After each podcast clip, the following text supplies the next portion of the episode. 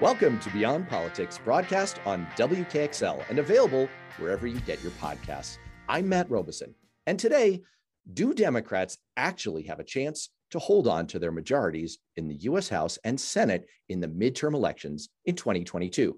History is not on their side. Since 1946, the average number of seats in the US House of Representatives lost by the president's party in the midterm elections is 46. Projections by my recent guest, David Shor, show that in 2022, if Senate Democrats somehow manage to beat Republicans by a stunning four percentage points, they'd only have a 50 50 chance of holding on to the majority. If they win only 51% of the vote, they'll likely lose a seat and the Senate.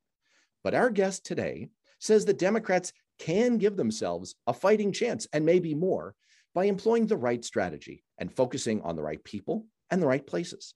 Colleen Loper is the Senior Director of Political Strategy at Way to Win, an organization founded after the 2016 election to channel more funding from Democratic donors into organizations and campaigns that focus on voters of color. They've raised $165 million, and they recently posted an in depth analysis called How 2020 Shapes 2022. Colleen, welcome to Beyond Politics. Thank you so much for having me. It's delightful to have you because we're kind of taking a glass half full approach. I know that's weird. We're Democrats. We don't usually do this kind of thing, but let's indulge ourselves. You have a report that I, I don't think that the focus of your report is to sort of put a Pollyanna ish spin on this. I think you guys are very clear eyed about some of the challenges that the Democratic Party faces going into the midterm elections and beyond. But you have a very strong point of view based on your analysis about what's the best pathway for Democrats to really give themselves a shot at holding their own. So, in your analysis, what was it? And what did you find overall at just kind of a high level? Yeah. So, I would say that we aim to be realistic and to be data forward, but people oriented um, as opposed to Pollyanna or, opt- or too optimistic. I think that we live in the realm of possibility and hard work. And when you look at the possibilities, you can see that there are multiple avenues to winning it's not just how it's not just winning it's also how you win and who you center in getting there. And so looking at 2020 one we we did move over 165 million dollars and so we needed to really have an understanding of what happened and where did that funding go how was it used what was the most effective strategies and like we needed to understand really what happened and who was engaged and to test our own hypotheses to see were we right or were we wrong and then we could start to look at 2022 so what we found are really two big things one is that our core strategy for 2022 and beyond must be about engineering and expanding enthusiasm among the people that won 2020 and those are high potential, multiracial, multi-generational people, and they comprise a critical part of the electorate across the Sun Belt states. They are also in the Rust Belt. So we're unfortunately dealing with, with a double threat though of some democrats are leaving the party or you know there's an erosion of democratic support and there is new support and enthusiasm for gop among voters of color and younger folks. So those are two of the biggest top line findings from well there's a lot in there. That's yeah i mean eh, a ton under the surface there. So first of all, I really appreciate the fact that you guys are taking a rigorous and empirical approach to this, right? So mm-hmm. much of what everyone does in political campaigns is sort of based on inertia, best practices that we all kind of learned at our grandmothers and grandfathers politically, knee, as we kind of came up in politics. And it may or may not be true. There's an awful mm-hmm. lot of assertion. So, one of the things I really appreciated about your report is that you really are, as you put it, that's an elegant phrase, data forward. I love it. And one of the things that jumped out to me that you found is that there were nearly 41 million voters in the 11 states that you looked at that turned out in all three of the most recent elections 2016, 2018, and 2020. Those really super dependable, they're going to be there, rain or shine voters came out almost exactly in half between Biden and Trump. And it, it seems like one of your conclusions is look, the folks are always showing up, they're not persuadable. We, we might as well, as Barney Frank famously said after a town hall in 2010, we might as well have a conversation with a table because it's not really worth talking to them. Now, you alluded a moment ago, though, to a different group, which you called high potential voters, multi generational voters, voters of color. So, what what are those types of folks? What, what are they like? Who are they? And why are they the better opportunity? High potential voters are not yet realizing all of the potential of. Don't worry, that's not a tautology. Right. And so we are excited to engage them more often.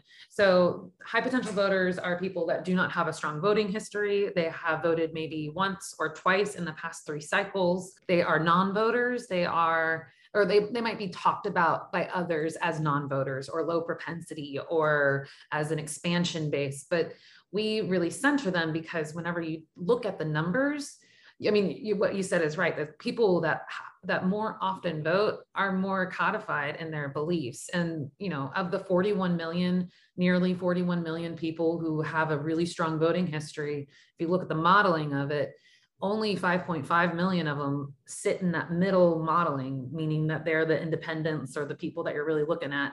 And that's just a minuscule amount of opportunity as opposed to whenever you look at all the people who are not yet registered or people who have only been activated once or twice. And what happens is it becomes there's a self-fulfilling prophecy that occurs in political campaigns where we target the people who are already voting because we're like, oh, okay, well, we know that they're going to vote. And so we'll steal a Republican vote by getting them to vote for us. And really, it's like two for one.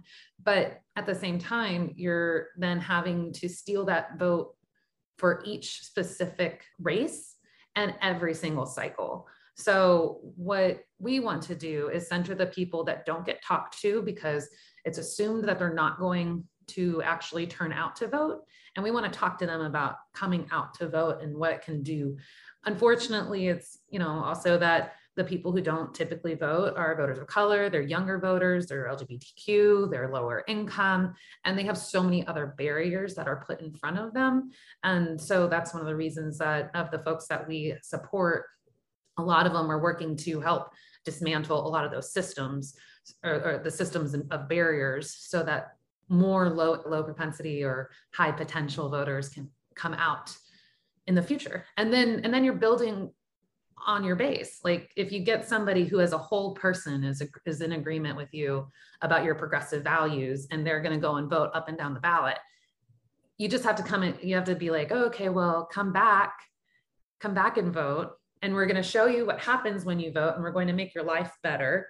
And then you can continue to come back and vote and it'll be a really good relationship with the high potential voter and the electoral process and I think at the end of the day, then you're truly building a durable Democratic base and not just trying to steal one vote at a time. Sort of at, at the risk of maybe being a little too glib in reading this back to you, what yeah. I hear you saying is that it's awfully tempting to do what in Dodgeball, you know, that great documentary, Dodgeball, a true underdog story, would have called a two for one switcheroo. If you get someone who used to be with the other side to be with your side, you're taking a vote from the other side. That's how you hurt them. That's how you win. Boy, I'm really quoting a 15 year old movie an awful lot right now. I'm really dating myself here. So that's that's awfully tempting. And that's sort of a traditional pathway to win. What you're saying is, again, at the risk of being a little too glib, it's more like Stacey Abrams has been suggesting as a pathway to better long term success, we need to register people, we need to find them, we need to build a relationship with them. It's a longer term trajectory and it's harder. We're not kidding ourselves here, but it's the more productive pathway uh-huh. long term. The return on investment is, is, is a more durable relationship with with those voters and i do think that i don't want to understate you know persuasion voters or independents because it's a both and at the end of the day we need we need to hold the middle We need to bring people over to our side, and we do need some of those two for ones. There has been such historic underinvestment in the durable expansion that we are focusing quite a bit. we are we have a large focus on this expansion and, and uh, of high potential voters because just because nobody else has been doing it and and campaigns do often prioritize these persuasion voters until the last three weeks and then it feels transactional for the voter to get prioritized in the last three weeks of like okay well you've been talking to that voter and it's been clear that it's not for me. You've been talking to the middle of the road for so long and now you want to depend on me to come out. And so i think that there are just some dynamics of how campaigns are run that we're trying to upend with our funding on the independent political side let me just put some numbers to this just to give our listeners a sense of scale. I alluded a moment ago to those 41 million who, you know, they split kind of down the middle for Biden and Trump and they're pretty locked in. We're pretty sure they're coming and it's a it's a tie. Now, then you looked in your modeling and i'm going to i'm going to lean here on the summary that the great journalist ronald brownstein provided in a, a terrific write-up he did on your report in the atlantic. And here's how he summarized it. Across the 11 states that you looked at you calculated nearly 13 million 2020 voters participated in just two of the past three elections and they preferred biden 52 to 48% so what we're saying there is you have these infrequent voters, the kinds of folks you were talking about, the high potential. You know, we they're they're dem curious, mm-hmm. and we could get them, and they they get a slight edge for Biden. There's another 11 million voters from 2020 who didn't vote in 2018 or 2016. So these are new people getting sucked into the process, or they're young voters. They preferred Biden 54% to 46%. And then you've got another 25 million registered voters. They're they're already registered to vote. They just didn't show up in the last three elections and they model as even more democratic leaning. So you add up those numbers, the 25, the 11, the 13. I know we said there'd be no math on this exam, but you get almost exactly equal numbers of voters as that 41 million, actually slightly more that we mm-hmm. said before are locked in, they're showing up no matter what and they lean slightly Democratic. So I know I've just thrown a lot of numbers at our listeners, but what I read into that is you're not saying this is a silver bullet and you're not saying it's easy. What you're saying is there are more folks out there that we have good reason to believe they're not a lost cause. We right. can get them. We just need to do the work. Right. Exactly. And we even know who the best messengers are. We need we know what the trusted message is. We know that we need to build race class solidarity. We just need to make sure that we're funding it. Is it, like and, and way to win is trying to be a center of gravity to make sure that those programs can get funded and that year-round organizing can occur and that those organizations can be as robust as they need to in order to engage these you know 30 million people across 10 states. And they need more they need more support. They still need more support.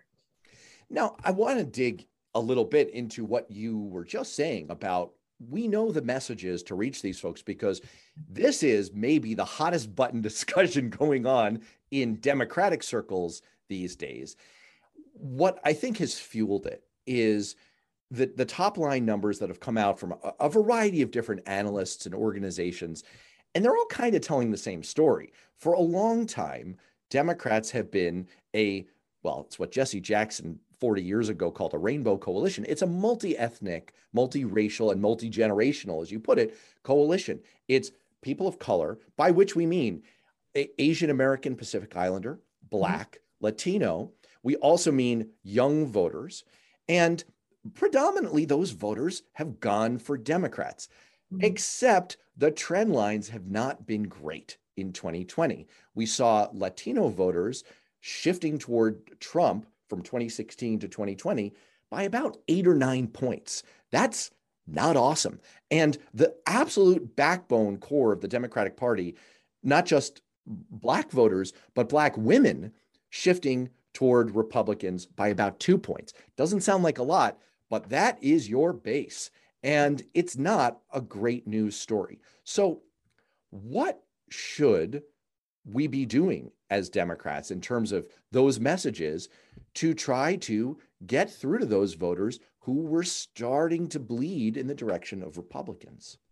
I love this question because we've done some research into it. And what we have found is that it is a multiracial coalition and we need to lean into it. I think often we have a race message or we have a class message. And what we learned is that we need to be better at tying the two together. One of the interesting things that we found in our in our retrospective was that folks more often associate like whenever you ask them how do you self-identify they self-identify with class more than their before they associate themselves or say their race, except for Black Americans. They were the only racial group that that was different. And I think that just underscores the fact that we need to be able to tie all these things together. We need to be able to talk about our values. We need to be able to actually build a vision that encompasses everybody. And I think that we know how to do it. It's just that we get sucked into these I like um, as I'm watching Virginia, for example, I feel like we we know that we should be proactive in talking about the vision of what we can build together um, across race, across class, and instead, you know, it's just so easy to get sucked into an anti-Trump message. And granted, you do need some message, some messages that will paint a picture of what will happen without, you know, great Democratic leadership. But every good story needs a villain. Exactly. And I think that we need to do a little bit more in terms of actually building our vision because next year we have we don't have Biden at the top of the ticket. We don't have a singular person that will be able to effectively share out or, or really represent, I should say, the democratic values. And so we have to actually name them and pass policies that we can point to to say, this is what democracy means. This is what being a Democrat means. Do you think that on that particular issue, that that is a more important motivational factor in terms of laying out that kind of a positive vision. This was a, a lot of discussion going into 22 is we need to say what we're for. We can't just say we're against Trump. Yeah. On the other hand, you know, I was kind of joking a second ago, but I meant it like every good story does need a villain. Is it more important for Democrats these days to just run against the worst villain we've had in living memory in this country, Donald Trump? I think it all has to get done. I think, I think, so to say it's more important, I think that it has to get done in the right proportions too. Let's have some villain, like let's, let's, pay, let's, let's show what Republicans really stand for and pull back the curtain on what their policies actually mean for people's everyday lives. And let's make sure to show what we are for and what their, what people's lives could look like under our leadership. Well, that makes a, a, a reasonable amount of sense to me. of course, you know, as you know, and I know the devil's in the details, and then the details tend to get scrambled once they go through. Boy, I'm going to sound like Sarah Palin here, but once they go through the media filter, all bets are off. And, you know, the most explosive, outrageous stuff is what ends up getting covered. And before you know it, we're sucked into the Trump vortex of the day.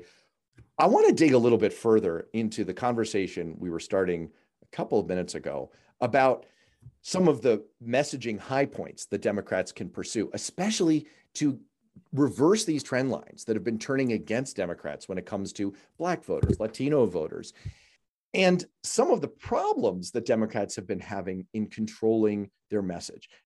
There has been an awful lot of discussion about the possibility that maybe it's the whole wokeness thing that is killing Democrats. There's certainly some high level, notable Democrats. James Carville, for one, went on a, a big rant a few months back where he's like, it's wokeness. That is what is killing the Democratic Party.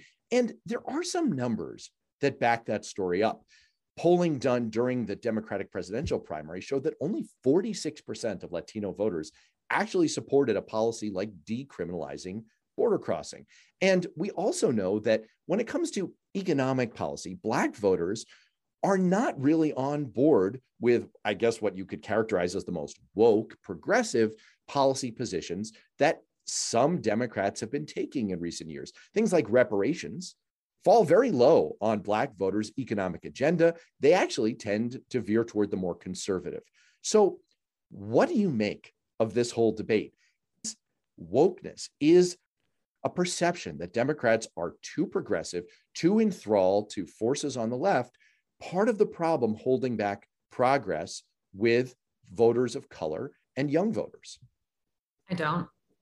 I I think that it indicates that progressives are particularly good at creating earworms and that they have some messages and some policies that are really going to excite some people and maybe polarize some others. And I think it also points to the fact that the larger Democratic Party has a problem with this message because the, the defund the police was so polarizing and there was never a salient other option of like how to talk about it. And I think that's a failure of the demo like the big tent. I think that's a, that's a failure of all of us like not being able to say okay well you know if that's a polarizing concept well here's this one that is more palatable. What we do know is that voters also consistently talk about the economy. And so i just i think that people who are pointing out wokeness as the problem are finding a wedge and are distracting us from the real issue, which is that we don't have a very clear narrative that can speak to a multiracial, multi-generational coalition. And we know that the economy is the top concern. We've seen that in a lot of the polling that we have done. You can see it in most of the polling that's done by anybody. It will constantly be listed at jobs, economy, wages, in focus groups I've listened to, I've heard people talk about this. And then, you know, we looked at the 2020 congressional ad. We did an analysis of 2020 congressional ads run on TV, and the top word that was funded was pre-existing condition. So I don't think that the problem is wokeness. I don't think that the problem is defund the police. I think the problem is that it's a lack of something else. I see, because nature abhors a vacuum. And so to some degree the democratic message by not settling on a strong consistent message. It's like what did what did jack kemp the 1996 republican vice presidential nominee famously say? Weakness is provocative. And to some degree you know we're we're sort of inviting the media and republicans and various skullduggerous factions to come in and say well you know what their message is? It's that they're woke and they're coming to kill you mm-hmm. and then we react instead of saying, no, we're going to take a pause and we're going to collect ourselves and we're going to create this visionary statement that describes exactly what we are for. And we need to take that pause and we need to figure that out.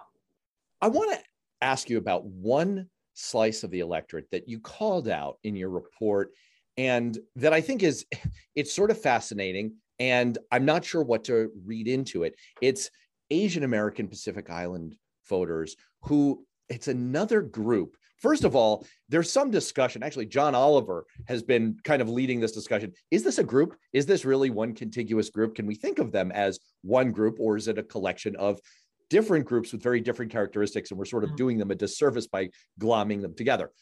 That's one question. The other question is they are trending also in a negative direction, and they are a growing segment of the electorate. They're an important segment of the electorate.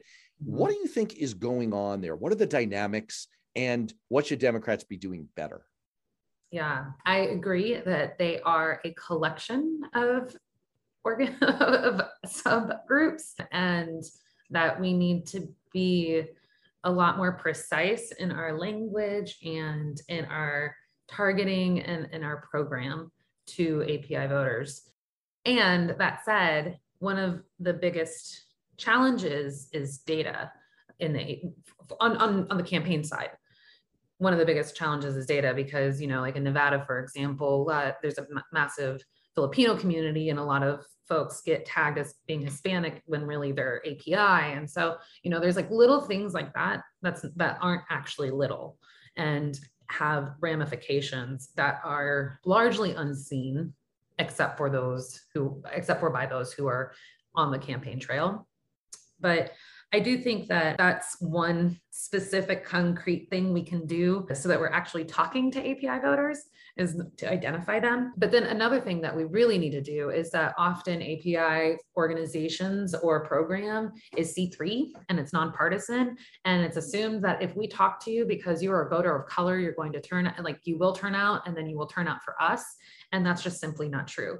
And I think that that means that on the investment side, we need to be putting like partisan dollars into into these programs so that we can talk to them about why they should be voting along with progressive or for progressive candidates and what that means and how it actually does line up and align with their values in a culturally competent manner that done by like trusted messengers who are in those communities. But I, I really think that one of the biggest problems that we do is that we silo them into nonpartisan programming uh, and we and we really shouldn't be doing that. Well and uh, to, to sort of continue on this theme and and maybe this will be a segment of the conversation where you know i sort of lay out i don't know if devil's advocate is right but at mm. least questions people might have about the messaging and strategic guidance that one can read in your report. I wonder if if democrats perhaps do themselves a disservice by thinking in terms of racial groups at all. I know that's kind of a provocative way to put it, mm-hmm. but I know I'm leaning in here. I'm leaning into to a provocative angle. But one of the one of the emerging findings in the data is that conservatives of all races are voting more and more like conservatives, like white conservatives, rather than with any affinity with with an ethnic group and that often we we mistake our messaging and we make assumptions about people that are not warranted based on kind of crude and overly broad characterizations of their racial or ethnic background. You were saying earlier that we need a more sophisticated understanding of how to talk about class and the integration of class and race. Would Democrats be better served to focus on more of, as you say, since we know economic messaging is so central to success, would Democrats be better served to pay way less attention to race and pay a lot more attention to economic arguments and class? I think what we have found is that it's when the two come together, that's when you truly hit that's when that's that's the sweet spot. It's it's when you're able to talk to people as a fuller person. And I, I, I think that we do need to talk about race because it is a an issue in the United States. And like you mentioned voters of color are a massive part of the democratic base. And so to not talk about race and to ignore it would be a disservice to the people who make up the democratic party and I think we could talk about class more. We could talk about economics more. We could talk about how the two are intertwined and how we are stronger when we're together, and talk about how social safety nets can actually provide benefits. And I think that that then is how you start to draw the vision of what democratic what what the democratic party stands for well and here's the other again, maybe it's not quite right to call it devil's advocate argument, but you know, for a long time, there, look, there are some things that when you hear them, they just sound a little ominous. Your significant other sends you a text, we need to talk. That sounds kind of ominous. Your doctor sends you a message through the patient portal, your test results are in. That sounds kind of ominous. For a long time, I think it's been kind of a joke in political consultant circles that if a campaign starts to say, you know how we're going to win? We're going to get young voters. We're going to get new voters. We're going to draw them into the process. It's like, ah, that sounds ominous because it's rarely a pathway to success. There's a reason that those folks don't show up so often is that they're not super motivated to vote and they're super hard to get on board. But that being said, part of your analysis says, look, that's where the opportunity is for Democrats. It's these high potential, they're not quite drawn into the process yet type voters. So, why is that traditional ominous feeling wrong and this guidance to focus on this segment right? So, let me actually add one thing to my last statement, and that's we also found Tory Gavito, our founder, one of our founders and president of Way to Win, and Ian Haney Lopez, who's a professor and also the author of Dog Whistle Politics, and he's one of the co-founders of Race Class Narrative Framework. They wrote, they they did a project last year, and they found that there was a correlation between when Hispanic voters identify, self-identified closer to white they tended to be more conservative. When they self identified as a voter, as a person of color, they tended to be more progressive. And so I think that's another disting, distinguishing thing that we need to think about and, and, and why race is important, because it is something that people do think about. And it does have consequences of then your political ideologies. And I would be remiss to say that even though Black women might have shifted two points away from Democrats, they're still in the 90 percentile. Oh, um, yeah, yeah, yeah. You know, so I, I think that the backbone of the Democratic Party. Right. And right. so I just I just wanted to name that, name those two things. And I think that it's a good segue to talking about why high potential voters are the future. And it's because I think it's a, that return on investment that I was speaking about earlier. It's that durability. It's I know that I have been that consultant who laughed at somebody because they were so Pollyanna that they wanted to register all the voters. And I laughed because I knew that our budget was going to be $40,000 for that race and that to register voters, it is incredibly expensive. And so, you know, that I think that's often why campaign managers have this tendency to go to, to say, we have X amount of money and we have to get out Y number of voters and so we're going to concentrate on the ones that we know are going to vote. And so they're not, they, it's, it's this scarcity mindset that enables us to continue to prioritize people who do vote. And that's one of the reasons that I came to Way to Win because I knew that it was going to be new money that was going to pour into year round organizations that were going to be doing that hard work of actually talking and developing relationships with voters who aren't voters yet or who aren't consistent voters yet.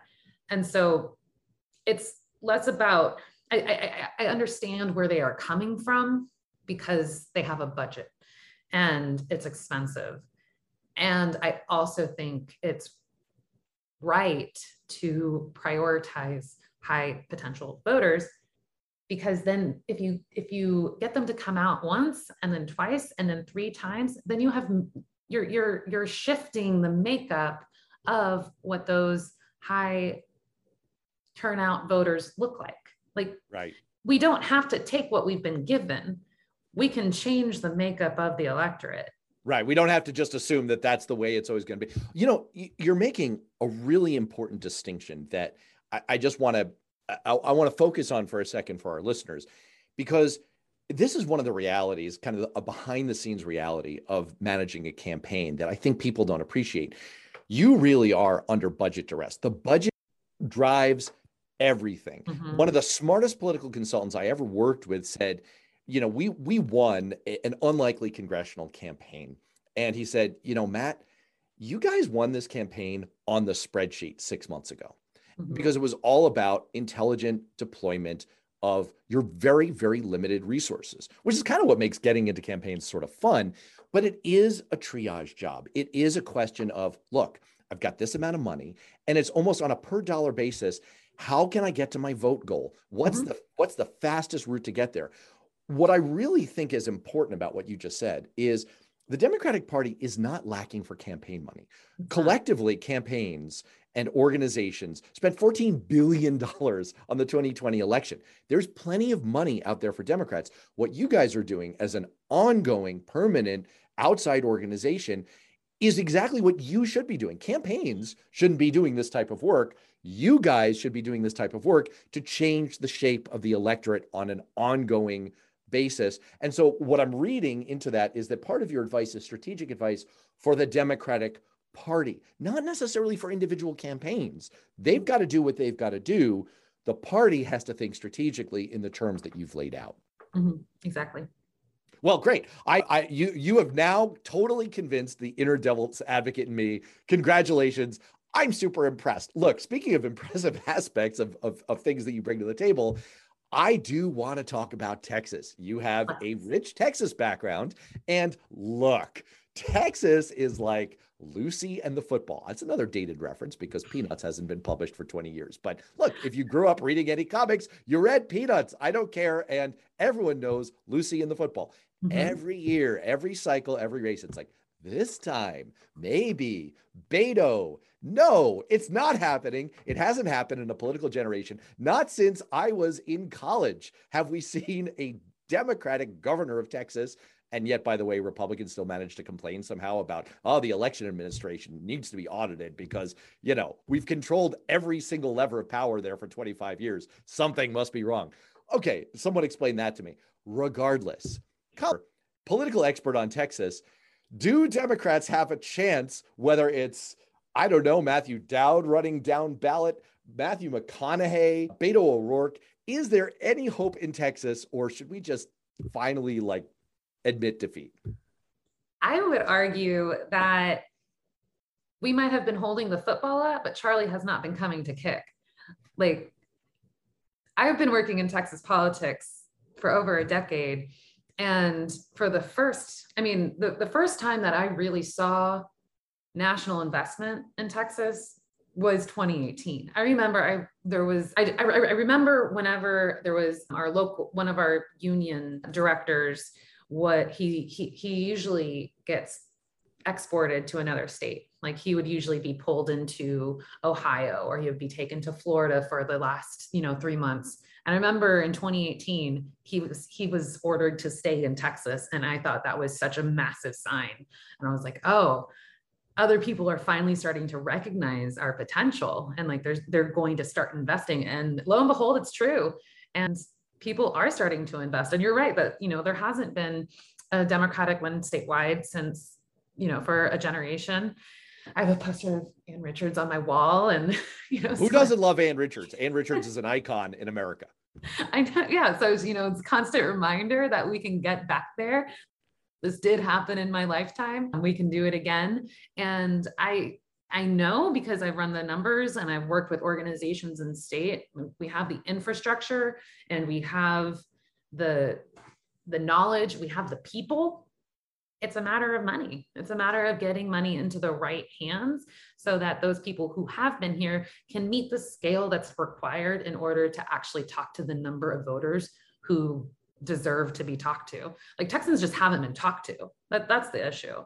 We've had to pick and choose which counties we could afford to be in and to say okay well we're going to flip harris county and luckily you know like you were saying we had this like like you were saying we won the spreadsheet we won six months ago with the spreadsheet and i think that we won any statewide in 2012 whenever organizations started to come together and say okay what is our 10 year plan? And now we're start, we're seeing the fruits of that labor. Would you rather today boy this is like you, ever play the game would you rather? This it's usually it's usually terrible. The outcomes are terrible. But would you rather have beto o'rourke or matthew mcconaughey Ooh. at the top of your ticket in texas? I'm not going to hold you to this. But you know if you were handicapping it. I think beto i think beto i think that he would know how I think that his campaign could be really transformative. And I think he could really run a campaign that is integrated in a legally compliant manner with these organizations that are there year round. And I think it could really be people powered. I think, and it'd be positive, And I think he would paint a vision. I think it would be really helpful. Matthew McConaughey, I just, I don't know like other than all right all right all right what would what would his slogan be? I, I, mean don't mess with abs. I don't know. I mean he's a good looking dude. He, he, seems pretty laid back. He plays the bongo drums. I don't know. I don't really know what appeals to american voters anymore. We had donald trump as president for four years. Right. so I, I think most of us who have been in campaigns for for you know some time in our past career kind of threw up our hands in agony at that moment. I, I I don't know. I don't know. One final question, and I'll I'll keep it Texas related. Do you think that the Texas abortion law is going to lead to significant blowback in the state that will help Democrats or not? Is is it is it going to be kind of a political non-event? Because it is pretty out there. I sure hope so. And I'm working on it. And I know that there's a lot of folks who are very smart who are working on it.